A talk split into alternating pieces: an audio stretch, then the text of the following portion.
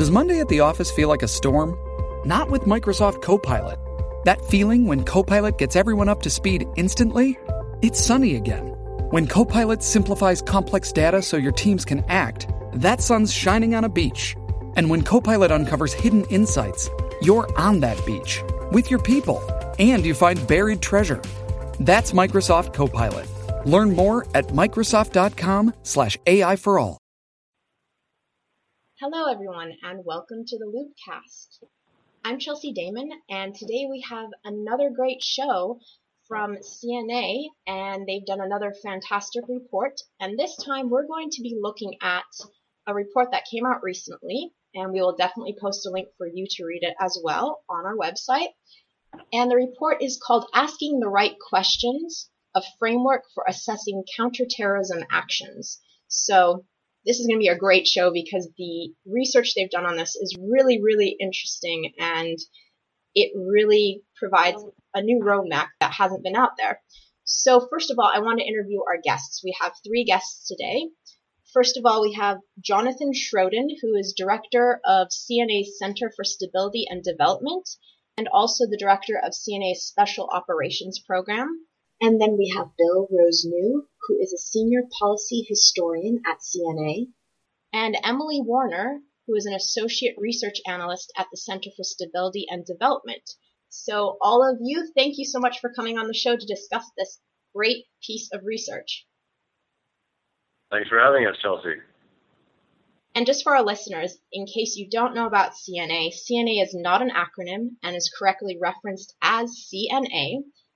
CNA is a nonprofit research and analysis organization, and it's located in Arlington, Virginia. Why don't one of you, I don't know who wants to open up the, the panel here, but why don't you tell me what the background of this report was? Sure, I, I think I can do that, and, um, and I'll ask Bill and Emily to jump in if I omit anything.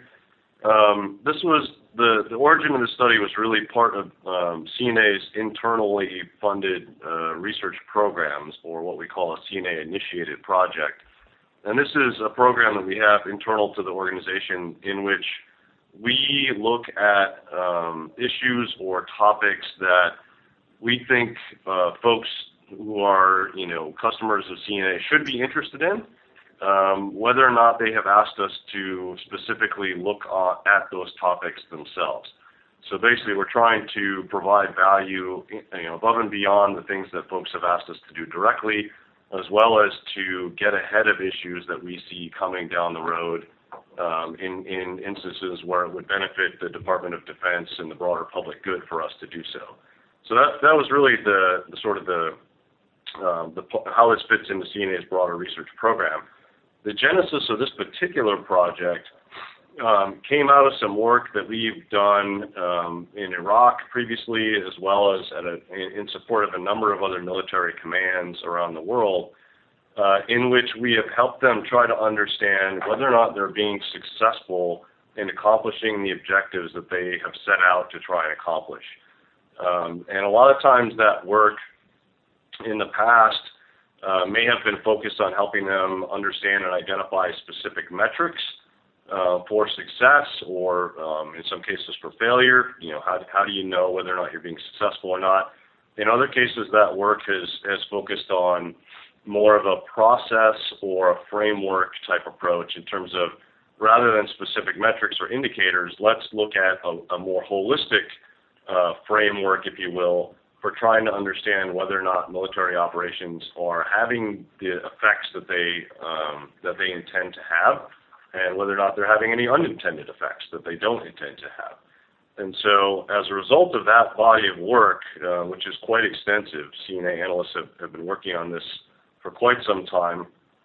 Um, it occurred to us that, uh, given the, the combat operations that the military has been involved in over the last 15 years, that a lot of that work had been focused on um, counterinsurgency or security force assist- assistance or that type of um, you know basket of, of military activities, if you will, and really not much had been done on that topic when it comes to counterterrorism specifically. So that was kind of the, the genesis of this of this particular project.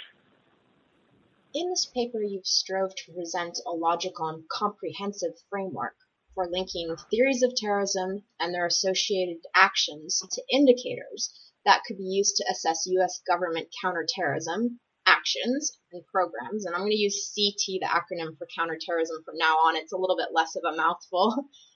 So, considering this, why is it important to create this comprehensive framework?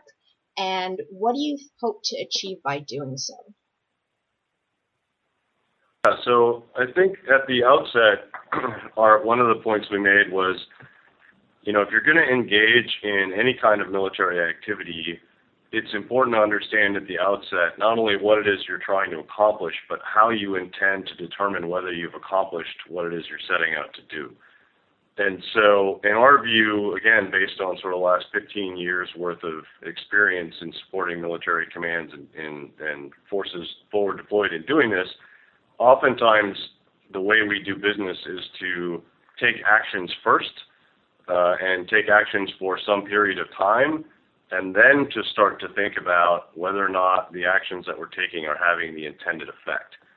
And one of the things that we wanted to get at with this particular project is to suggest that it's useful to have a framework in place uh, that can be quote unquote taken off the shelf in order to begin to assess, begin to collect data, collect information, analyze information on counterterrorism operations at the outset of launching such operations rather than waiting until they've been conducted for some period of time in order to start doing those. Um, you know, additionally, in support, I'm going to turn over to Emily here to comment. We we looked at the state of um, counterterrorism assessment and walked away with some conclusions about what the the current you know state of affairs when it comes to assessing counterterrorism actions um, really really is. And I'll turn over to Emily to sort of summarize that body of work as well. Sure. Thanks, John. Um, so, so as we've talked about, you know, there's there's um, the literature on counterterrorism assessment uh, really is is lacking in many ways, and um, and reveals the um, the the difficulties that we discuss in the rest of the in the rest of the study. Um, so we see uh, CT assessment really falling into three primary, well, really four primary categories. Um, you have CT assessments of specific counterterrorism operations, and and they tend to be um, uh, describe the events themselves, and then um, what uh, what worked, what didn't work, um, and and they show that uh, the implementation of this counter counterterrorism operation. So it's valuable um, in that uh, it actually is based on real world events and it's and it's more uh, practical rather than theoretical. Um, but it's also very specific to um, a, a particular incident and doesn't necessarily have application across a wide range of uh, CT operations. So then um, you have method focused uh, CT assessments that take a look at um, there's a lot of criticism of the uh, of metrics and how they can be misleading and things like that.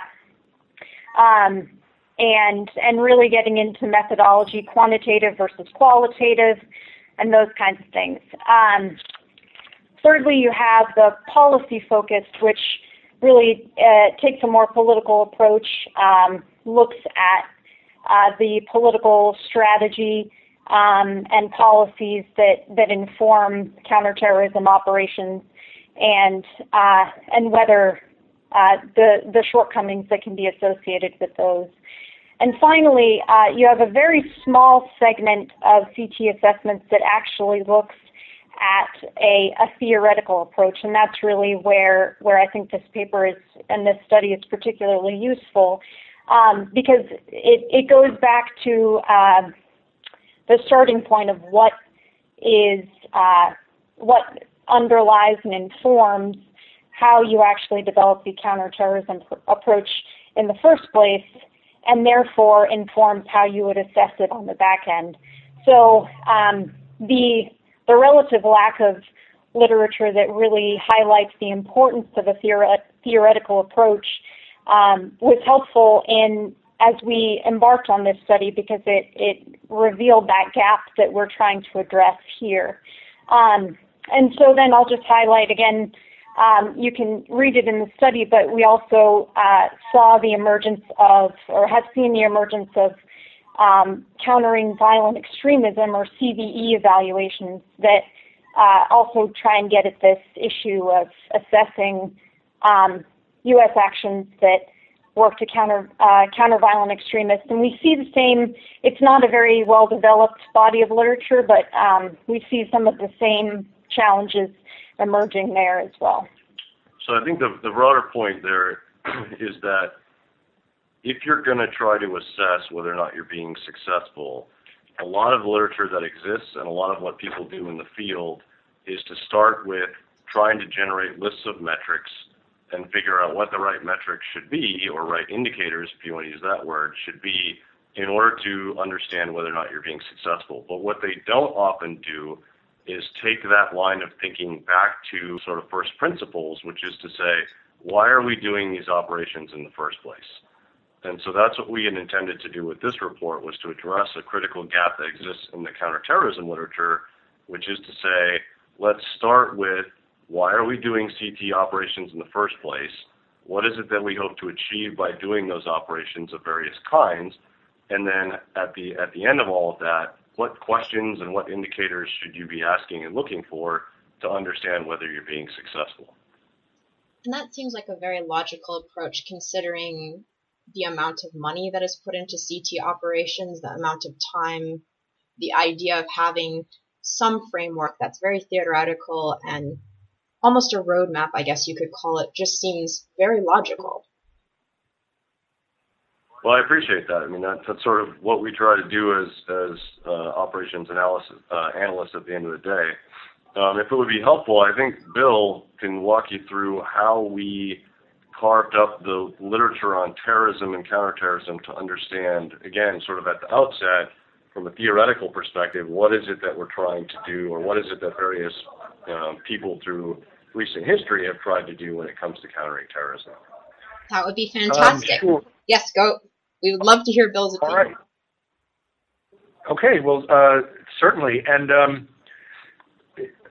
maybe to begin with this whole a question of, you know, we're talking about sort of first principles. Why, why should we worry about theory? I mean, that sounds quite abstruse and academic and divorced from policymaking. Well, I personally don't think it is, and I think that actually policymakers and military commanders at all levels, I shouldn't say all levels, but senior military commanders do operate uh, with theories in their heads. They may not recognize them as theories. They may not even um, uh, realize that they have certain notions uh, uh that, that, they approach the the problem um, in a certain kind of unified way. And what we've tried to do in this section is is is identify sort of those major theories that lie at the foundations of um, of counterterrorism. And these, these five theories are I wouldn't say they're interchangeable, but they're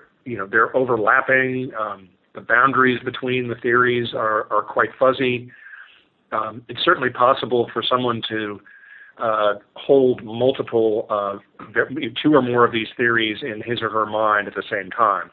So they're not mutually exclusive, but I think they're distinct enough um, to be able to describe in, in, in some detail, which we do in the report asking the right questions. So, um, what are those those five um, theories? And I should also add, we could we could substitute other theories, and some theories uh, that were once uh, quite prominent have have disappeared. I mean, for example, at the beginning of the the, the, the, the era of modern terrorism and the and the and the foundations of what's known as terrorism studies, um, the idea that terrorists were uh, uh, basically psychologically malformed, that they were suffering from uh, one form or another of really mental illness uh, terrorists are crazy was the was the dominant paradigm. And then you know, by the mid and late 1970s, researchers had and and theorists had pretty much chucked out that that theory as uh, as as tenable or um, particularly explanatory. Um, the five that that we we picked for for the sort of further examination are um, we're calling the the first one ideology or jihadism. Um, the second one I can uh, I'll explain each of these in turn. Uh, the second one is a sort of the root cause approach. Um, the third is state sponsorship. The fourth is rational choice, and the fifth is group dynamics. And just I'll, I'll basically um, go through those in turn um, briefly. So, ideology or jihadism is this is this notion that there's something fundamental um, in the in the in the essence or in the nature of, of radical Islam that leads to terrorism. Okay, that Edmund Burke um, in the 18th century talked about the French Revolution as being a, a, a, sort of an armed doctrine, and this this is this is the sort of modern equivalent. That jihadists are doing what they're doing because um, they hold uh, uh, a set of, of ideas about how the world should work and what it, what it would take to get to that um, that those objectives. So much like Marxism, Leninism, which sometimes jihadism is compared to, or fascism, um, or uh, the unfortunate term that was used for a while, Islamofascism. These are these are all kinds of representatives of, of, of, of this school of thought, which, which really comes down to the, the, the notion that terrorism is a, an expression of ideas. Um, the second one is um, quite prevalent, although I, I, I think terrorism researchers and, and terrorism specialists are uh, are very skeptical about it, if not outright um, dismissive, and that's the that's the notion of, of, of root causes that you know economic, social, political grievances are at the essence of terrorism, and if we can only fix these societies or change these societies or improve governance improve economic performance, we'll be able to get at the um, at the causes of terrorism. That that that there are these um, uh, really identifiable um, and and at least partially legitimate um, grievances that that drive people to to use uh, political violence. The third um, big theory, and it's it's been sort of eclipsed in recent years with the rise of, of uh, Al Qaeda and, and more recently ISIS, and that's the notion of state sponsorship. And this was quite prominent during the, the Cold War, um, where many in the West attributed um, the outbreaks of terrorism in the Middle East and, and Western Europe to they detected the Soviet hand uh, behind these actions. Um, similarly, I mean, the more modern manifestation has looked at, at countries like Iran as really the engines of of terrorism. And the, the, the terrorists themselves are sort of puppets or creations of these regimes, which are basically waging war um, by other means, by essentially non-military means. Um, I think the, the, the, most important of these theories are the one the one that uh, certainly terrorism specialists uh, entertain uh, or, or, or, has the most the most widely subscribed to is this sort of notion of of rational choice. That that terrorists are essentially rational actors that who decide for a variety of reasons to um, employ violence to, to further their aims. That they are not mentally ill. That they are um, uh, they are they're actually quite sane, and that in certain um, scenarios and situations, it makes it has a rationality to it to employ this kind of violence. Um, and finally, um, th- there's there's group dynamics, and and this one I think is is uh, quite is absolutely fascinating. And this is the this is the idea that people don't uh, engage in terrorism necessarily for to for financial gain or to um, you know, fulfill their ideological beliefs, they do it essentially for the group. The terrorism is in essence a group activity, and that people are bound to each other in this violent enterprise, and that entering uh, and continue persisting in the group and leaving the group are all decisions that that um, are absolutely fundamental and are, are fundamental characteristics. So I, I've gone on probably for too long, but I think that sort of summarizes, uh, I think, the five theoretical stances that um, that we used uh, at the beginning of our uh, our framework development. And I think the last point that you made about the group dynamics, it's, it's very clear, especially with um, ISIS, Islamic State, Daesh. We've seen a lot of young people that have gone over to Syria go in groups. I can think of a couple of cases from the UK, whether they're young men or young women, but that group dynamic, it's very strong when you look at terrorism and, and not just with ISIS. There's a lot of other cases from other groups. And so that is a very strong point. So I completely agree with you on that one. And and I think the other thing is that you know we, we can say point to some um, evidence that um, policymakers, whether they recognize it or not, do subscribe at least some of them to this group dynamics theoretical approach. I mean, targeted killings. We used to talk a lot about high value targets. We used to talk about medium value targets, I guess. And there was a lot of discussion and kind of policy and operational circles about who do we take out of the network in order to get the network to collapse and if we take out this leader um, you know what what is the effect going to be on the rest of the group? So that that that I think is a reflection of that that group dynamics approach. And that's a very good point. Looking at these five prevailing theories that you've just laid out for us, in your report, you have questions that you ask regarding these five theories. And I don't know who wants to answer this, but I was wondering if you could discuss how you came up with the various assessment questions because the questions are very specific and they provide a basis and then you go from there. You go further after that. So how did you come up with these various assessment questions and why are they important and how do they benefit the overall conclusion on USCT actions? And if, if there's a way of providing some examples, that would be fantastic.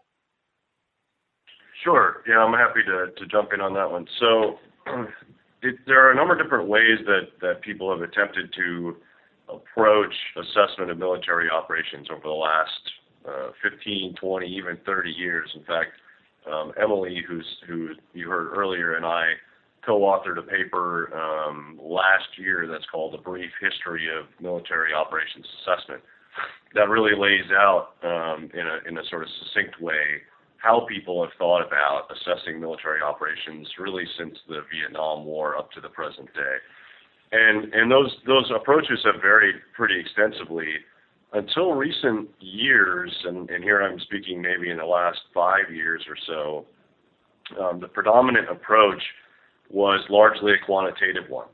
Uh, and these, these, these approaches really stemmed from the eras, you know, the days of, of McNamara as the Secretary of Defense and his, his experiences in the manufacturing sector and bringing a lot of those um, those manufacturing process monitoring and assessment tools into the Department of Defense. Um, and and that stuff was was sort of taken. Um, it was it was improved upon. It was fleshed out, if you will. Eventually became known as something called effects-based operations and effects-based assessment. And again, these were these were without going into a huge amount of detail. These were highly quantitative approaches in which a, the primacy was placed on the identification of numerical metrics that could be measured and then basically uh, weighted and averaged together to generate overall scores for performance of military operations. Um, those approaches, I would say, uh, basically failed miserably in application. And I think that has become apparent to just about everyone, not entirely everyone, but just about everyone over the last 15 years worth of military operations. Uh, and especially in the last five years, a number of alternative approaches have, have sprung up. Um, and CNA, as a result of, again, sort of a large body of, of work on this topic by a, a large number of CNA analysts, has has has come up with sort of several different frameworks or approaches that are not so heavily quantitative uh, or quantized, if you will. And the use of assessment questions is one of those approaches. And and the idea here is really to approach uh, the assessment as though you were approaching an analytic plan. So, you, you know, the, the key at the outset is to say, okay, my, the ultimate question I want to answer is, is this military operation having the effects that I want to achieve, or is it being successful, to use a more colloquial term? But below that are a whole host of more specific questions that you would want to have answered, depending on the specific nature of the of the operation that's being conducted. And so, what we did for each of the five schools of, of terrorism thought that Bill just described was to go through each of those and say, okay, for each of these schools of thought, what are the recommended approaches for countering terrorism? You know, whether it's state state sponsorship or whether it's um, you know addressing root causes through economic programs, et cetera, et cetera. And then from each of those um, bodies of recommended actions or lists of recommended actions, we could then start to generate lists of questions, which is to say, if we were to take those actions, how would we know if they're being successful? What what questions would we want to have answered as a decision maker to understand whether or not you know counter network operations are having effect, or whether or not an economic development program is impacting the generation of terrorists, or whether or not sanctions against a state sponsor are you know dampening their enthusiasm for sponsoring terrorism. Um, and so we, we sort of walked through that exercise for each of the five schools of thought to generate um, these sort of lists of assessment questions, which in some cases are more voluminous than others. We try to keep them um, as you know, limited in number as we could, while also capturing the scope that's necessary to really understand whether or not you're being successful. But I do want to say that we do not view these as prescriptive, right? So it's not that these are the be all end all when it comes to trying to understand whether specific counterterrorism actions are effective. Our intent was to provide a starting place for people to begin that they could then take and tailor to the specific conditions of whatever operation they're engaged in, understanding that no two operations are the same. You know, context is important and changes over time, et cetera, et cetera. But also understanding that this is a fairly, you know, mentally intense uh, process to go through, and if you can provide somebody a reference or a starting point at the outset, it can hopefully save them a whole bunch of work and you know mental exertion at the outset of what are frankly what are what are frequently you know sort of hastily um, called upon and, and ordered ex, uh, operations, and and would hopefully speed their ability to get something up and running, you know sooner or faster rather than later. After the assessment questions, the next step you took in this report was providing what you call indicators. And in the report, you describe providing indicators as one of the most difficult steps. So, why is this? And if you could also provide examples on this question, that would be fantastic. Sure. Um, so, again, the, the indicators, we specifically chose that term as opposed to metrics because metrics, again, has such a quantitative um, connotation associated with it that we were trying to, to stay away from that as a limiting um, you know term for this particular report. So we chose the word indicator instead, uh, which in fact I think a lot of folks in DoD are gravitating towards as a more inclusive descriptor of what it is that they're looking for when it comes to assessing progress. And so that can be something that is it can be quantitative, it can be a number, it can also be a qualitative piece of information um, you know, so so um, I'm looking for a specific example here. Um, you know, it can be. Uh, I'm looking at one that that focuses on maintaining broad political coalition as part of a, um, you know, countering extremist ideology or, or countering uh, um, root causes type um, action. And you know, one of the examples for an indicator is the number of countries or inter- international organizations involved. That's obviously a number; it's easily counted. Um, but a, a non-numerical indicator would be the level of their involvement, right? So that could be that could be a number. It could be number of troops. It could be amount of money uh, contributed, but it could be something softer, like how strongly how strong is their diplomatic support? How much you know support do they provide for us in international fora when it comes to backing our initiatives and those types of things. So, so these can be numbers, they can be qualitative factors as well. Um, getting to the specific indicators is often the hardest part of this exercise because that's where the rubber hits really meets the road. And that's where if you're going to put this into practice, um, that's where people who are implementing counterterrorism actions or operations in this particular example Uh, will will start to feel like they're being graded, or that what it is they're doing on the ground is really being looked at, and and whether or not it's actually being judged, they may feel that it's being judged, and so that's where people start to get really upset a lot of times with well, that's that's not the right metric or that's not the right indicator, et cetera, et cetera. So debates often ensue at this point of the of the framework. So again, our our our intent here was not to provide these indicators as, you know, if if thou art going to go do a counterterrorism operation of you know such and such a kind, these are the indicators that thou shalt use, but really to provide them again as a starting point for rather than frankly, the typical DoD approach, which is let's get a bunch of guys and gals in a room seated around a table, you know, the infamous BOGSAT, and brainstorm what we think the best indicators are in the next, you know, however long the meeting is scheduled for. Let's provide them some some starting point that's based on actual research and a rigorous, um, you know, framework, methodological framework to end at a set of indicators that could then be used to assess, you know, whatever theoretical approach we think we're applying over the course of this operation. Considering all the research that you've done on this topic for this paper, why do you think, compared to the effort that has been put into counterterrorism operations here in the U.S., why has comparatively little effort been used to assessing how effective these operations have been. Because, as I mentioned at the starting of the show, a counterterrorism op- operation can be a huge project. It can be long term. It can be expensive. It can have a lot of manpower. So, why do you think this part of assessing how effective these operations have been has sort of been pushed to the side?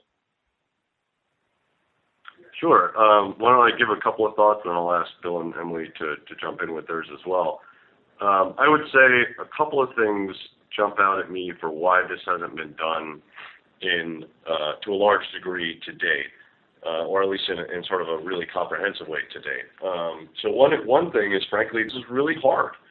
Um, it's not easy to um, you know come up with indicators that you know, are meaningful, are subject to having data be collected about them, are you know unambiguous, uh, et cetera, et cetera. It's it's a really difficult exercise to come up with things um, that are not highly contentious and actually provide some real meaningful insight as to whether you're being successful. Uh, you can point to any number of other disciplines. I think education is a, a prime one to point at, which is to say, look at how much testing has been done on students in the U.S. or in recent years to try and understand whether you know policy initiatives like No Child Left Behind are being effective, and yet it's still largely an open question as to whether or not those you know those policies are being effective. I think the same is true in DoD writ large, but especially for counterterrorism, is this is not an easy thing to do. It's a very difficult exercise to set out to to try and do this and do it well. So that's that's one thing I would throw out. And then the second thing I would throw out is is you have to sort of look as well at um, who is performing counterterrorism operations um, and activities within the U.S. government, and what is their organizational culture uh, when it comes to assessment or the you know evaluation, as, as some of the non-DoD entities uh, use that term. And I and I think you know on the DoD side, certainly special operations forces have been kind of the, the force of choice when it comes to a lot of CT type activities. And these are forces who engage in tactical actions that have strategic impact, but they don't do operational operations assessment. Right? That has traditionally not been. They haven't stood up. You know, only recently has has SOCOM been standing up operational level command so they don't. The operational level of war has traditionally not been something that that SOF have spent a lot of time thinking about or operating at that level. Similarly, in some of the other U.S. government agencies, you know, the, the, the State Department, for example, has until just recently not conducted uh, a whole lot in the way of systematic evaluations of programs. Um, other U.S. government agencies like USAID, for example, are, are pretty far ahead of state, or at least have been until just recently, in in that sector as well. So there's some amount of you know the organizations that are involved uh, in counterterrorism counterterrorism operations and activities, and sort of what their their cultures have been with respect to operations type assessment or evaluation in the past. Bill, do you have additional thoughts? Sure. Um, and I'm thinking back to um, the Vietnam War, uh, but I think it's probably true in any large-scale conflict. Um, a couple of things. I mean, w- one, it's difficult and it's very expensive. I mean, we, we know that in Iraq, for example, I mean, Marines literally lost their lives collecting data that was used to assess the effectiveness of various operations, and I understand why that was, but this is this is a um, a very expensive enterprise, and of course, the tendency is to want to collect information that you can collect, not necessarily the information that's the most, or the data that's the most important. And second of all, I mean, I think there's a, you, know, there's a politics question or or human nature question, if we can call it that, and that is, uh, assessments are going to have, if they're done properly, have consequences, and for some people, some people aren't going to like those consequences. They aren't going to like to be told that what they're doing is wrong, or what they're doing isn't necessarily wrong, but didn't have the effect that they they intended. So, I mean, we certainly saw that in in in, Vietnam, in the Vietnam War. I mean, may, maybe not so much the assessments from the wrong word, but the, the endless debates over Viet Cong and Northern Vietnamese Army presence in South Vietnam and, and, and, and the intelligence community kind of tearing itself apart and at war with the military over um, those kinds of analytical judgments. Similarly, I mean, in, in more recently in Afghanistan, there was a the, the major flap reported in the New York Times between the supposedly naysaying intelligence analysts and the you know, supposedly gung ho, no matter what, uh, military uh, officers who simply uh, couldn't agree on what actually was happening on the ground and what, what the performance was. So it's a rather long-winded uh, answer. And Emily, do you have uh, any thoughts on the assessment? Uh, why we haven't been doing this before? Or? Sure, sure. Um, so just uh, drawing a bit on the previous uh, paper that we wrote on the history of operations assessment, one of the things that we've seen as really driving um, the demand for assessments uh, at the at the strategic level, especially, is uh, people asking, people demanding uh, on the policymaking side, in particular, for for answers to that question of whether we're winning. Um, and and I think for for a couple of reasons you see that less with counterterrorism operations.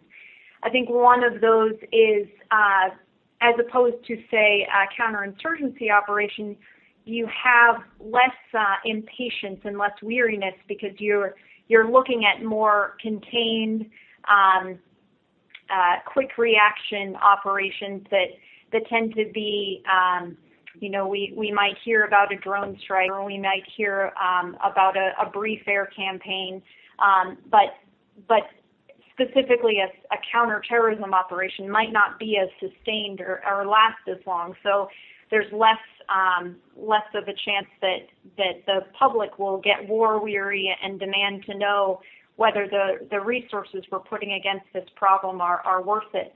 Um, I think casualties, U.S. casualties, can play a big role in that as well.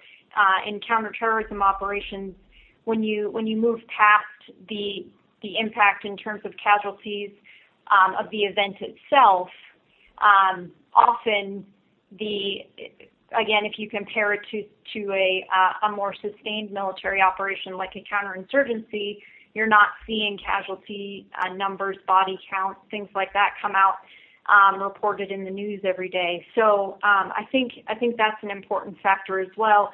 Um, and and when it comes to counterterrorism, you may have more of a willingness to accept activity as as sufficient as long as we are quote unquote responding um, in sort of a knee jerk kind of way among the public. As long as we are doing something, um, there there's uh, a tendency for that to suffice. Um, and so I think I think that's a factor that that we've certainly seen at play in the past and and is applicable today as well. Yeah, and I would just, I mean, I'll, I'll wrap up that thought by saying I think uh, a follow-up point to Emily's as well is a lot of this has been conducted in secrecy.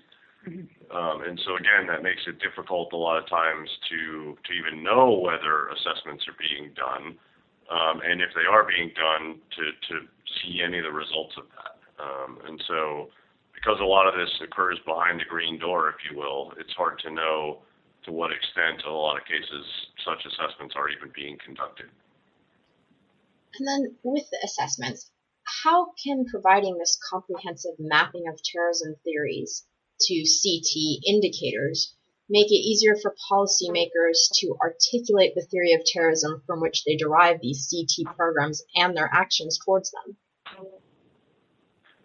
Yeah, so I think, I mean, I'll say a couple words, and Bill, maybe you want to jump in, given your experience um, with policymakers. I mean, I, th- I think it will do they'll do two things. Maybe I'll speak to it the, from the perspective of, of, the of the assessor, and ask Bill to speak to it from the view of the policymaker. What I would say is from the view of the assessor, uh, having worked uh, in a number of cases as that person or, or as you know part of a group of people who are who are charged with doing that, it's oftentimes difficult to know what specific theories of you know change or theories of success um, have been chosen by the policymaker or the decision maker. Um, and certainly, I, I, would point to our experience in Afghanistan, which is uh, where I've done a lot of assessments work, as being particularly frustrating in that regard. Um, as the policy has, has either shifted or been articulated in ways that are not, I would argue, particularly clear. Um, but from an assessor standpoint, having this framework in place a lot of times can allow you to infer you know what what the specific theory of of change or theory of success um, might be based on things that policymakers say or actions that they take or specific directives that they're giving. Because when you have this framework laid out in front of you, you can start to look at what they're saying, what they're doing, and say, okay, that sounds, you know, specific to counterterrorism. That sounds more like a root causes type approach as opposed to a state sponsorship or a, you know, an ideological approach. And so if that's sort of the route we're going down, okay, now I'm going to look at that part of you know this framework and start to draw and build on that part of it in order to, to build my you know specific assessment framework tailored to what it is, whatever specific operation we're talking about. So it, it at least allows the assessor to hopefully infer or at least make a reasonable judgment or re- reasonable in, um, in, um, inference as to what the theory might be if that theory was not explicitly articulated. Bill, do you want to talk about it from the Sure. Um, I, I, think the value of this entire process, um, and again, as, as John said, and I, I think we've all basically said, that these indicators and then going back upstream to the theories, these are all, they're not interchangeable, but they can be different. This isn't prescriptive. What, what I think this process does, if it, if, it, if it is working properly, is it forces policymakers, ideally, it would force policymakers to think about theories of victory, to really think long and hard about what victory or success would actually look like. And that's something I think in the uh, the war with no name they're fighting right now, formerly the global war on terror, we didn't. There, there was no there was no theory of victory. There was no real discussion about what success might actually look like. And if policymakers don't have that in mind, for example, you know, does success really is success really keep just simply deterrence? Is it keeping the problem contained? Is it, as President Obama said in the case of, of ISIS, destroying ISIS? I think this this framework, if if if actually applied, um, has that kind of forcing function on policymakers to. I think it really causes them to consider and ask the hard questions about what it is they are trying to do and what success would look like ultimately. You can't just keep going on and on and on forever. Well, maybe it can. I I don't know, but I think for, I think driving policymakers to make those decisions and reach conclusions about success is is important. I think this this uh, this study can contribute to that. I think if I could jump in quickly as well, you know, there's an important um, component of support to policymakers that is provided, for example, by the in, the intelligence community. Um, and Emily has a bit of background in, in in that world, and I think she can speak to a little bit about how this kind of framework can help the intel community better link itself to you know policy and policy type decisions as well. Emily. Yeah, you see a lot of the same um, same kind of um, problems or, or challenges on the Intel side for sure. Um, really making explicit uh, those assumptions that inform the way that you think about a problem. Um, and so something like developing um, an, a collection plan or developing intelligence collection priorities, um, moving through an exercise like this where you where you really um, draw out, okay, why do I why do I think about my my adversary in this way, and and what does that mean about how I'm going to develop um, those things that I need to understand better, those things that I uh, may need to measure down the road, um, is is very much applicable on the Intel side as well. Um, it's those uh, those assumptions can can uh, be a bit insidious and drive your your uh, collection in, in, directions that ultimately are are unhelpful um, and and lead you to focus on on the wrong things. Um, and so you know, so much of um, military operations certainly, but really intel operations in general, um, you're you're starting from uh, without starting from a really transparent and and thorough understanding of how you understand an adversary, um, you're really setting yourself up for failure, uh, both on the types of intel you collect, and then if you're collecting the wrong thing, uh, then uh, your your analysis will be uh, predictably skewed uh, based on on that collection. Um, so it's it's certainly applicable in that world as well. Considering the current policies towards counterterrorism and this could also be applied to the Intel side of it, which maybe Emily might want to address. I don't know who would like to address the policy side of it, but I'm going to throw out more of an opinion question here. So this is more of your thoughts on it. But looking at current actions that we have done in the past for counterterrorism and terrorism, do you think that the policy is being guided by current theories that are informed decisions on actions, or are they not as informed as they should be? So basically, what I'm saying are, are we doing, and I'm going to put in air quotes here, the right thing when initiating counterterrorism actions? Uh, I mean, it's it's obviously a great question. I, I think the you know, it, it's a question that's easy to take a position on and say, you know, yes, no, maybe so. But I think what I think what I would say to respond is, I don't think we truly know the answer to that. Um, and I think that's one of the big reasons that we we endeavored to create this this piece of work and to and to get it out for folks to use, which is to say, I'm not I've not seen I'm I'm not you know convinced that we have a, robust assessment of this type for the counterterrorism actions, operations, and activities that we are undertaking. I think at various levels and to various specific, you know, various specific operations, yes, people have done assessments of those. Yes, people have looked at whether specific events were successful or not.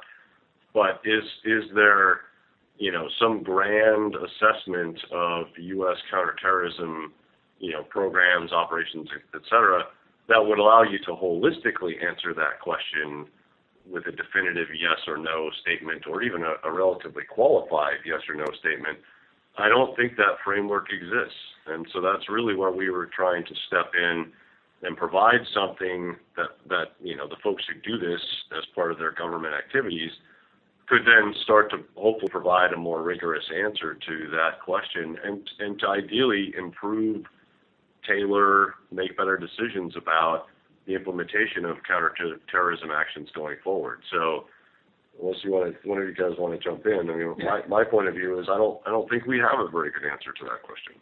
No, we, we, we, we don't have a good answer to it, and I just wanted to come back to something, um, and that is, um, you know, what would victory or success look like?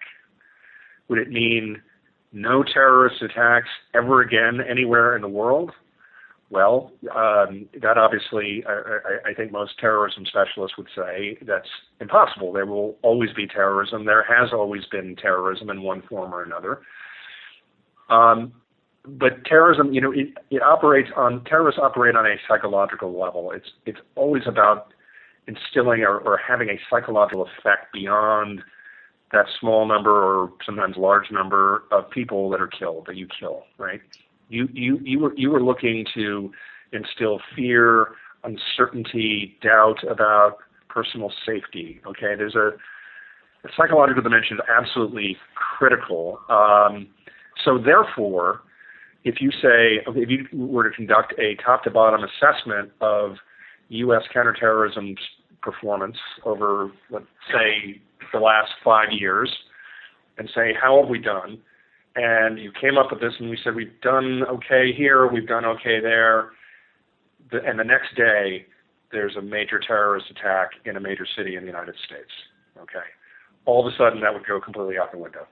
It would be everybody in Congress and the executive branch are saying it's been a total failure. Look, they've, they've hit us.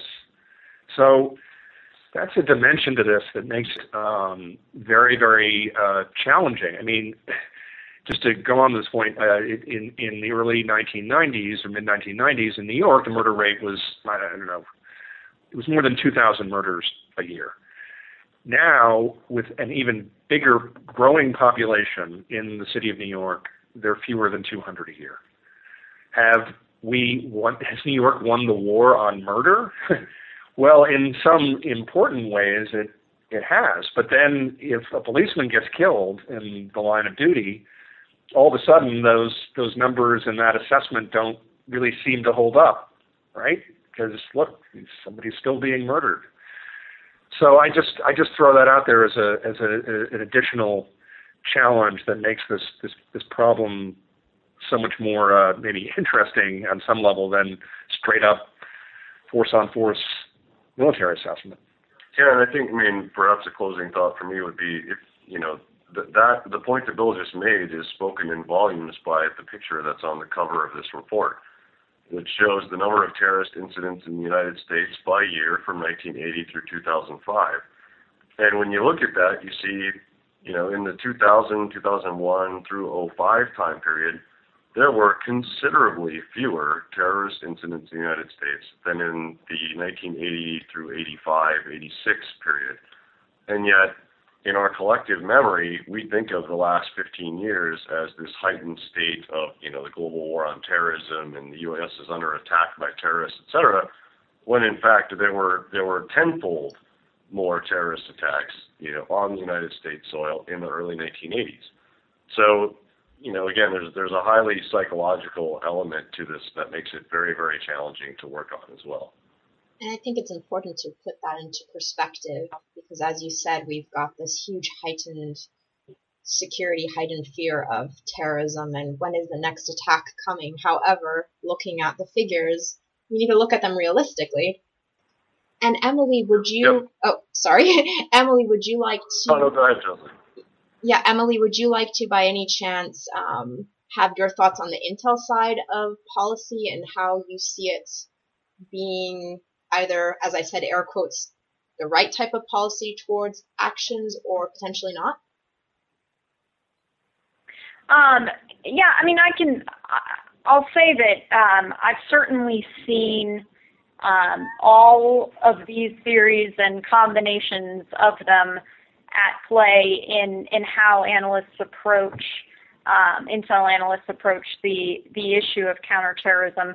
Um, so I, I guess what I would say is that before before we can have the discussion on what the right ones quote unquote might be, um, I think I think the exercise that we need to first engage in is is uh, that um, making making plain in our own minds and in our discussions what what those theories are and how they inform our own understanding. Um, because because we haven't even arrived we're not even there yet. We haven't traced it back that far yet to say you know i'm i'm approaching uh, this problem and and how i think we should address it with these underlying assumptions that are informing the way I understand it, and, and until I make those explicit, then um, then you really can't you can't say what what is what is the right or the wrong approach.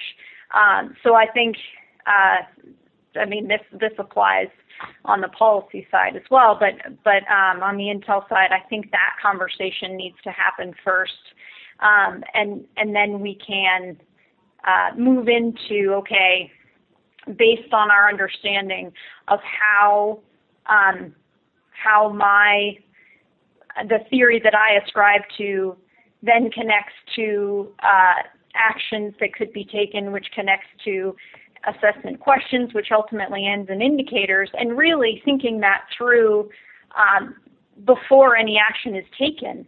Uh, you know, I think that uh, that will allow us to have the conversation where we actually examine what uh, what would be uh, again quote unquote right uh, the most effective way of addressing the problem. And considering all this fantastic research you've done and the time and effort you've put into this this great piece of work, which once again I highly recommend our listeners to read. We'll post the link. There's a lot of great graphics in it as well. Um, so considering all of this, I like to get final thoughts to conclude the show. So I'm not sure how you'd like to go about this, whether one person wants to provide sort of a final theory on this or each one of you want to mention something. So I'm going to hand over the floor to you. Oh, I mean, I don't know that I have much more to say beyond what we've said already, other than, you know, we hope that this report will, again, serve as sort of a jumping off place for those who have been tasked to do this um, we are certainly sympathetic to you know the assessments uh, shops and the evaluation shops of the of the U.S. government in so much as having done a lot of work with those folks over the last 10 to 15 years, we we've seen them struggle with these issues. We've seen them be chronically under resourced to tackle these issues. We've seen how you know the the issue set that they've been tasked to deal with has evolved from you know, the the sort of effects-based state-on-state type warfare to counterinsurgency warfare to now focus on counterterrorism and, and security force assistance and building partner capacity, these by, with, and through approaches, um, you know, dealing with issues of data classification, of you know, data management, et cetera, et cetera. So uh, you know, are, are again, we're, we're very sympathetic to those groups, and part of the reason for doing this work was to hopefully provide a vehicle or a platform, a framework that they could take off the shelf and, and hit the ground running with when they get tasked to do this. Bill or Emily, would I, I, yeah, would either one of you like to add something to that? Sure. I, I, I'd only I'd only say that um, you know we, we we talked about the um, sort of institutional or social barriers to assessment um, or organizational barriers, and John just uh, alluded to some other ones. Um, but there's a countervailing force, and that and that is um, the U.S. Congress, um, among others, has gotten much more particular or much more concerned about the effects of all kinds of government spending, and we're seeing this in the national security area, but in, in certainly in, in civilian uh, discretionary areas. So there's much, much like you know when when government spending took off hugely in the mid 1960s, this field of policy analysis emerged to kind of grapple with well, is this policy working as it's intended. And I think we're seeing a version of that now where lawmakers and, and policymakers also are saying, you know, are we getting what we're supposed to be getting and how are you justifying it? So that, that is a countervailing force and that seems to be kind of across the U.S. government at the moment. How long it'll last, I, impossible to say. And really, just to piggyback off of what, what Bill just said, you know, the as we mentioned before, the challenge of assessments is that um, the time that you should be thinking about assessments is the time that you are thinking about a hundred other things that have a lot more immediacy to them, a lot more sense of urgency. And so to to say let's you know on on September 12th, 2001, to say let's let's sit back, take the time to really understand the problem, to really um, hash through, you know, what our what our assumptions are, how we're how we're thinking about this theoretically, um, is not exactly going to get a lot of. Um, there's not going to be a lot of enthusiasm for that, and so uh, something you know that we would hope to do. Um, in forums like these, so thank you for again for having us because it's a it's a good chance to have the discussion. Um, is to say, okay, uh, it, it must it must be made a priority early on to avoid um, the the pitfalls that we have seen on the back end. Um, and so uh, that that has to be. Um, it's easy for assessments to, to be put on the back burner until the the pressure comes from from the public or from policymakers. Um, so so in, it's inherently challenging in that way, in that uh, it has to be very proactive.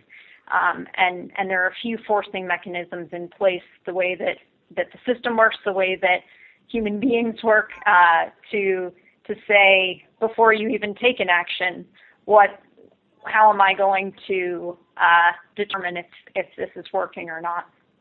Well, Emily, Bill, and Jonathan, first of all, thank you once again for coming on the show and also producing this fantastic, very thought provoking piece of work. So it's just been a great conversation, and I think it's a good conversation to have. And I'm so glad you could come on the show to have this conversation with us. Thank you, Chelsea. We've enjoyed it as well. Thank you very much.